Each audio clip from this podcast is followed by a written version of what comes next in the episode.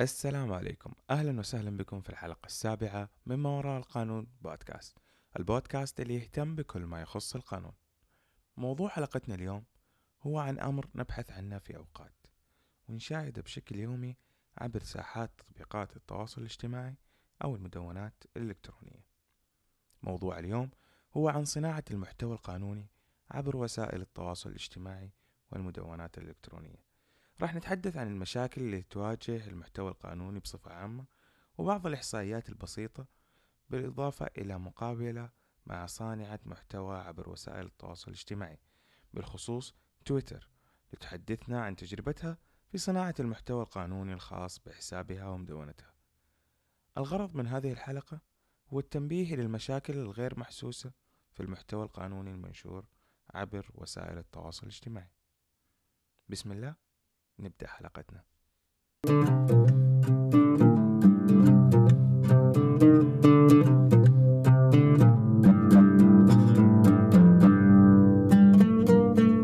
المشكلة الأولى اللي تواجه المحتوى القانوني السعودي عبر وسائل التواصل الاجتماعي هي التجزئة التجزئة الحاصلة على المحتوى. فعلى سبيل المثال تنشر بعض الحسابات أو المعرفات القانونية على تويتر معلومات قانونية مجتزأة ما تكمل الصورة الكاملة. ولا تكمل الإطار الكامل للموضوع. وهذا الشيء يضر بالمتلقي خصوصا الطلاب منهم اللي يبدأوا بتشكيل عقليتهم القانونية ومعلوماتهم القانونية عن طريق قراءة تغريدات مجتزأة غير مكتملة. صحيح بأن تويتر هو منصة تواصل اجتماعي ليست منصة لنشر المحتوى الكامل أو المحتوى الكبير زي ما يقولوا ولكن يوجد في تويتر خاصية جميلة وهي ال micro blogs أو ال thread. في كتابتك لل thread أنت راح تقدر تكمل معلومة كاملة أو صورة كاملة عن المحتوى اللي أنت تبغى تنشره. التغريدات المجتزأة تضر كثيرا بالطلاب الذين يبنون محتواهم القانوني وحصيلتهم القانونية بناء على تغريدات. وأكاد أجزم بأن اللايك اللي يحطونه على تويتر سواء كانوا طلاب أو محامين متدربين أو محامين على المعلومات أو الوثائق القانونية ما حد بيرجع لها بعد كذا المشكلة الثانية بالنسبة للمحتوى القانوني المنشور على وسائل التواصل الاجتماعي هي التقليد. الاعتماد على التقليد دون التمحيص يجعلنا أمام محتوى مكرر من عدد كبير من الحسابات وكأننا أمام حدث يحتاج إلى سبق صحفي تتكاتف بقية الحسابات على نشر نفس المعلومات مين ينشر أول؟ وغالبا تكون هذه المعلومات مجزأة ولا تبنى على آلية واستراتيجية معينة. وهذا يقودنا إلى المشكلة الثالثة وهو وجود معرفات قانونية هدفها نشر الثقافة القانونية والحقوقية ونراهم بالمقابل يصنعون محتوى غير مناسب للغير قانونيين فيفهم بطريقة غير سليمة وهذه من تبعات المشكلة الأولى وهي تجزئة المحتوى دون بناء استراتيجية معينة بلغة سهلة. يعني تبني محتوى باستراتيجية بلغة سهلة يستهدف فئة معينة وهذا المحتوى يصل لهذا الفئة. مو فقط نشر محتوى والسلام. لكل مشكلة حل.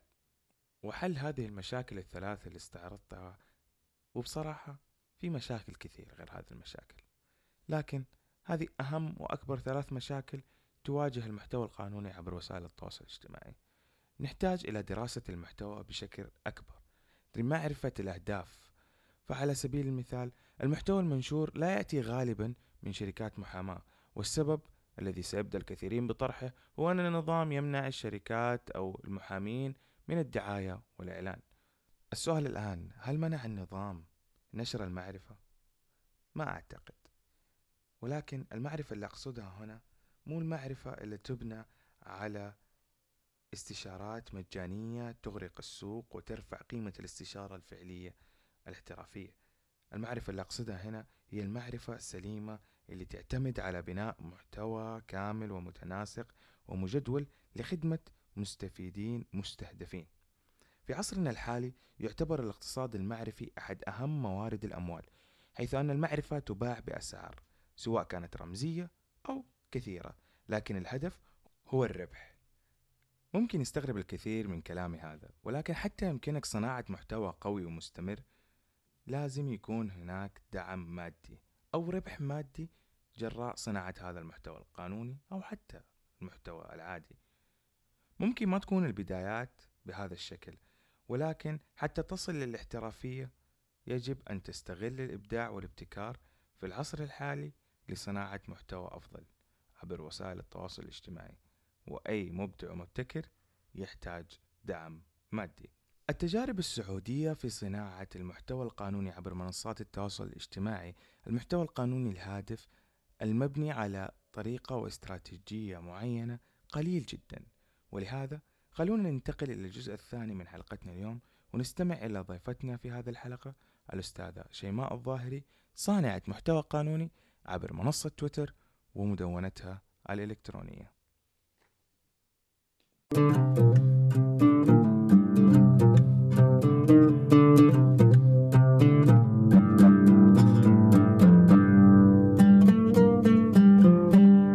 أهلا أستاذة شيماء نرحب فيكي في الحلقة السابعة من حلقات ما وراء القانون بودكاست.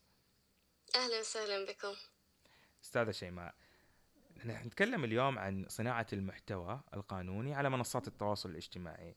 في البداية ما شاء الله تبارك الرحمن تعتبري من آه، البدايات الجميلة في صناعة المحتوى القانوني المنظم عبر المدونة أو عبر حسابك في تويتر.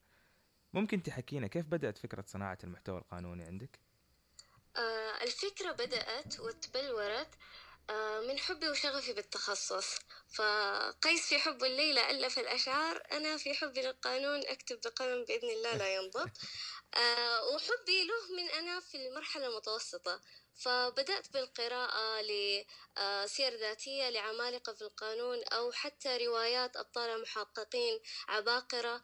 آه، لكن ما وجدت محتوى عربي آه، يوضح آلية وطريقة دراسة آه، تخصص الأنظمة.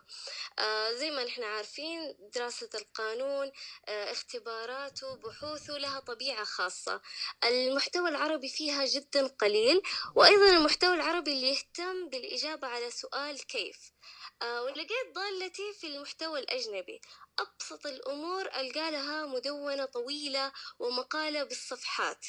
آه فلهذا بدأت فكرة آه المدونة وكتابة المحتوى بشكل عام. صحيح صحيح. نحن نعاني يعني في المجتمع السعودي وخصوصا في المجتمعات العربية يعني بشكل عام آه، من صناعة المحتوى. المحتوى العربي على منصات التواصل بغض النظر سواء كان قانوني أو غير قانوني يعتبر ضعيف جدا. بالنسبة للمحتويات الأجنبية خصوصا المحتوى الإنجليزي. آه، ف... عندنا محتويات لكنها غالبا ما تكون أكاديمية أو علمية صرفة. آه، ما عندنا المحتويات التثقيفية. مثلا أنا حاليا أغلب التدوينات تكون آه، نابعة أو استلهمتها من أسئلة تردني من طلاب. آه، دراسة القانون سهلة ولا صعبة؟ تعتمد على الفهم ولا الحفظ أسئلة حتى يقولوها وهم منحرجين يشوفونها سخيفة في ظنهم طبعا. لكن كذلك كنا من قبل كلنا واجهنا هذه هذه المشاكل.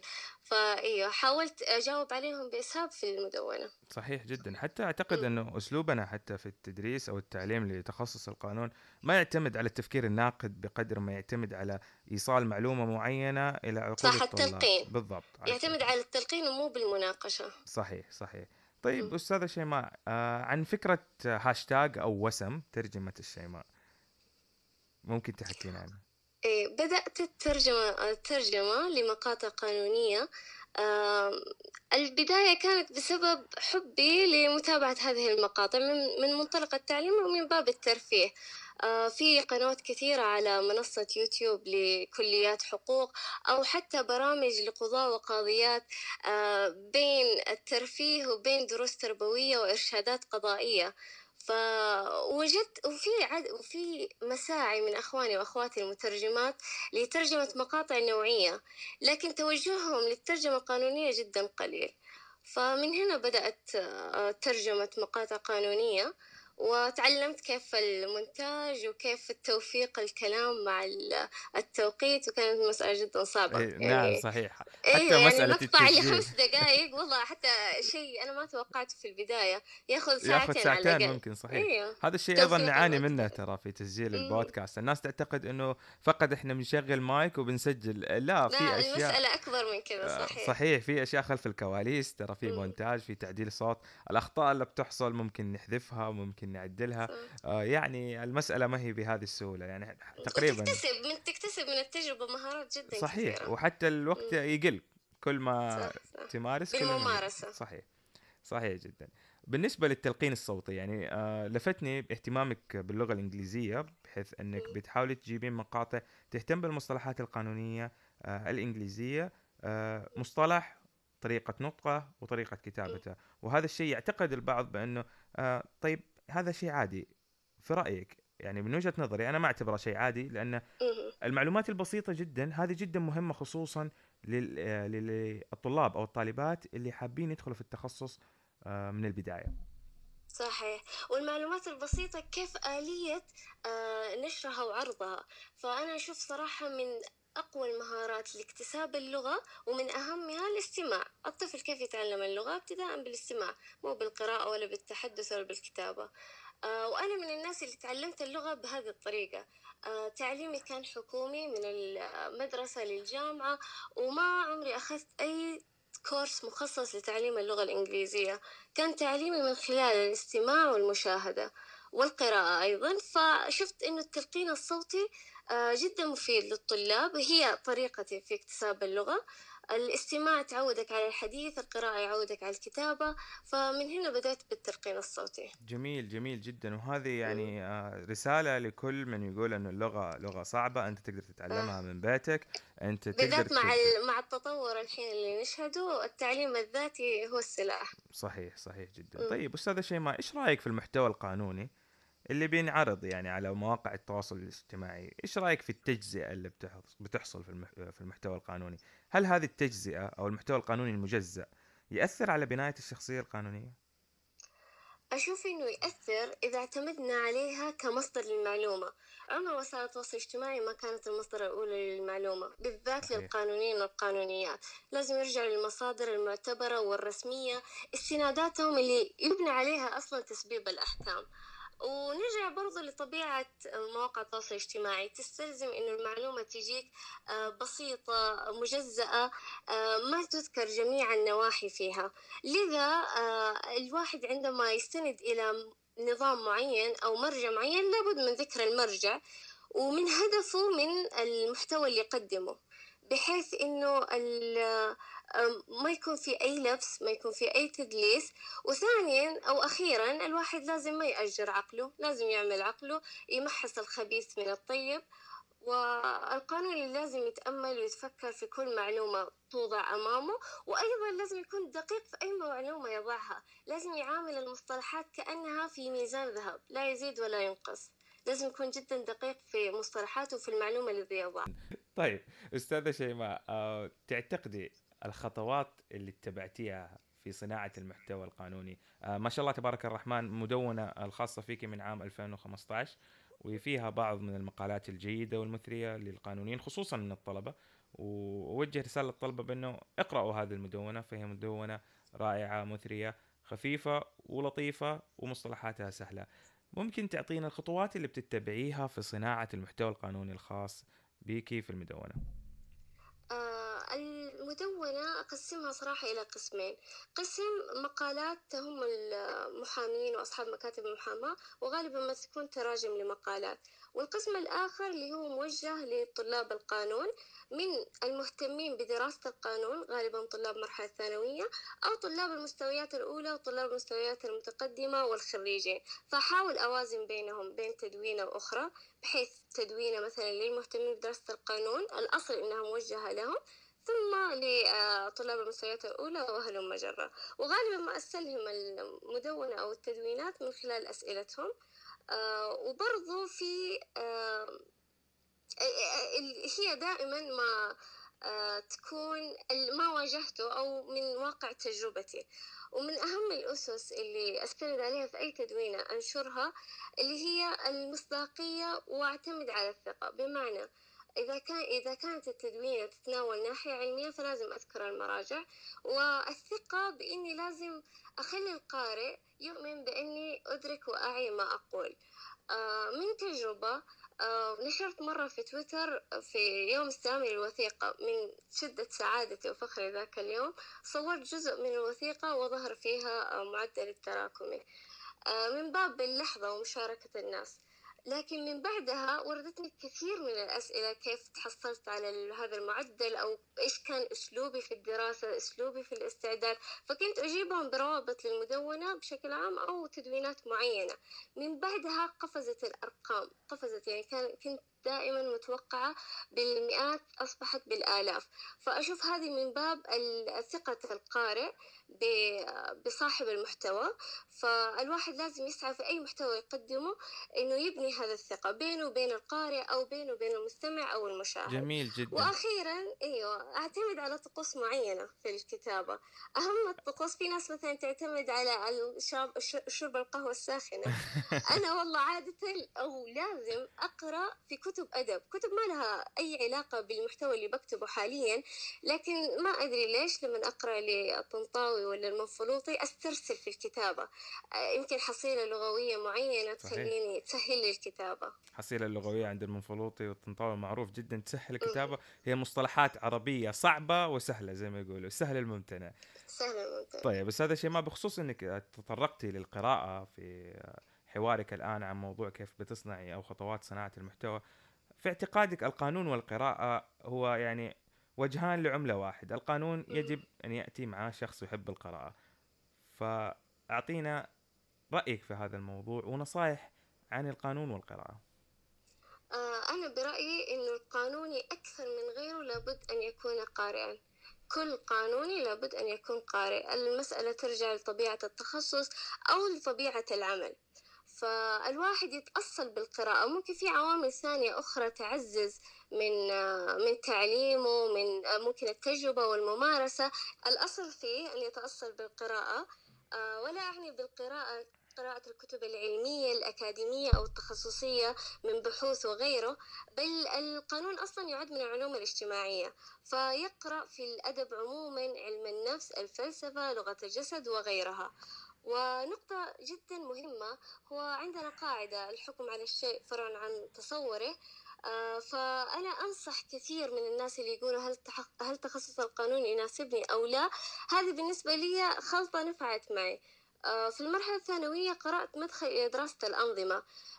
طبيعي ما استوعبت جميع ما ذكر في الكتاب وأصلا لذلك وجدت الجامعة وأعضاء هيئة التدريس لشرح المادة لكن ما أشكل علي فهمه كان هو الدافع لي إني أدخل في التخصص وأتعمق فيه. آه مو آه الإشكال في الفهم ما كان ما أحجمني عن عن الإقدام في التخصص. فمن قراءة مدخل دراسة الأنظمة تقدر تقدر تقرر بيقين إذا كان التخصص مناسب لك أو لا. جميل جدا. كتابك المفضل أو كتاب مقترح حابة تعطينا إياه في بيوند لو بودكاست كتاب العدالة والفن لتوفيق حكيم. آه هي مذكرات لوكيل نيابة. آه تعتبر يوميات له واستكمال لكتابه يوميات نائب في الأرياف. آه مثل هذه الكتب أدبية لكن فيها نكهة قانونية. كأنك تقرأ نظام الإجراءات الجزائية لكن بنسخة مصرية. جميل. ويعني أخواننا المصريين تقريبا عندهم في التأصيل والكلام شيء مهول. آه، لا والقصص والقضايا اللي تعرض في الكتاب جدا جميلة يعني سرقة دجاج آه وعرضا حتشوف نفسك عرفت ما هو ما هي الجريمة الجنح والجنايات وغيرها. جميل جدا. أشكرك أستاذة شيماء على مشاركتك معنا في ما وراء القانون بودكاست ونتمنى لك التوفيق في حياتك المستقبلية بإذن الله. الشكر كله لكم ممتنة.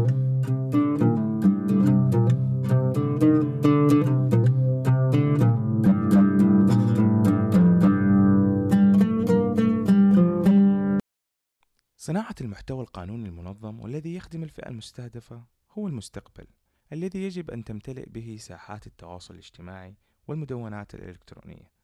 أتذكر قراءتي لأحد المقالات لواحدة من أفضل الشخصيات التي تكتب في مجال التسويق الإلكتروني أو ال digital marketing كاساندرا كولم تحدثت فيها عن صناعة المحتوى الخاص بشركات المحاماة عبر وسائل التواصل الاجتماعي في مقالتها ذكرت بأن 76% من شركات المحاماة لها وجود عبر وسائل التواصل الاجتماعي. وللأسف أن هذا الرقم أقل بكثير بالنسبة لشركات المحاماة السعودية. القليل فقط من هذه الشركات يملكون حسابات فعالة عبر وسائل التواصل الاجتماعي. كتوقعات أعتقد بأن 10% من شركات المحاماة ومكاتب المحاماة السعودية لها تواجد فعال على المواقع الإلكترونية المتعددة وهذا توقع فقط. بينما يعتمد بعض المحامين على أسلوب التسويق الخاص ببناء العلامة الشخصية الخاصة باعتبار أن هناك سحب رمادية كثير حول جوازية التسويق والدعاية والإعلام بالنسبة للمحامين. رغم ذلك فإن قليل منهم أيضا من يكون لديه حضور قوي على الساحات الاجتماعية لصناعة محتوى قانوني منظم غير مجزأ وهذا يقودنا إلى أن نعترف بأن الضعف في صناعة المحتوى القانوني العربي هو واقع يجب أن نتعايش معه. ونحاول تطويره. في سؤال استفتائي عابر عبر حسابي في تويتر سألت المتابعين عن مدى رضاهم عن المحتوى القانوني المنشور عبر وسائل التواصل الاجتماعي أو المدونات الإلكترونية. أجاب على هذا الاستفتاء 287 شخص بنسبة 36% نعم راضي عن المحتوى القانوني و64% لا غير راضي عن المستوى أو المحتوى القانوني. أعتقد بأن هذه النسبة توضح أيضا أن هناك عجز ولو كان جزئي. ولهذا أتمنى من أصحاب الخبرات القانونية المساهمة في صناعة محتوى قانوني مفيد يبتعد كل البعد عن ذلك المحتوى الذي يضر بهم مهنيا. محتوى قانوني يساعدهم ليتطوروا ويصلوا لمراتب مهنية أعلى.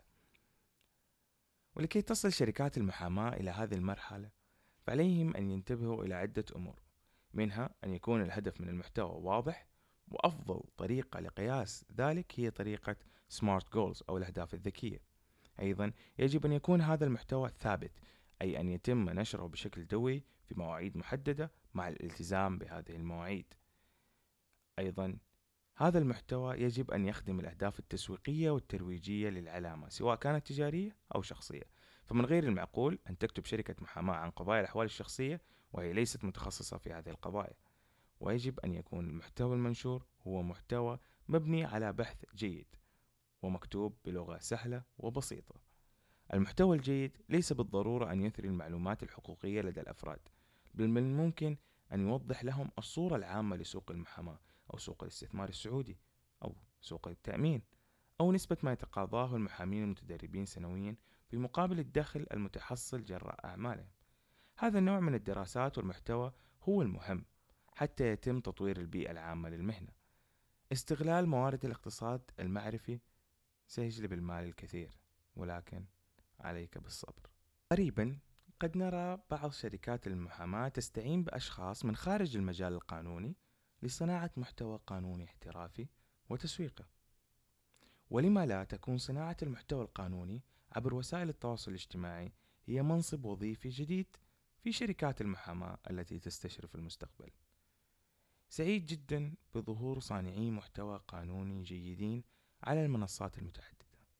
فعلى سبيل المثال منصة البودكاست اللي تسمعون كلامي منها الآن تمتلك في المملكة ثلاث برامج من ضمنها ما وراء القانون بودكاست. تقدم جميعها محتوى قانوني جيد يساهم في رفع جودة المحتوى القانوني الحالي. وفي الختام وكعادتنا نرشح كتاب لقراءته وكتابنا لليوم عن صناعة المحتوى وهو الكاتبة كارمن سايمون بعنوان Impossible to Ignore Creating Memorable Content to Influence Decisions. أتمنى أن تكون حلقة اليوم حلقة مثرية وكل عام وأنتم بخير. نراكم في حلقة قادمة من ما وراء القانون بودكاست. thank you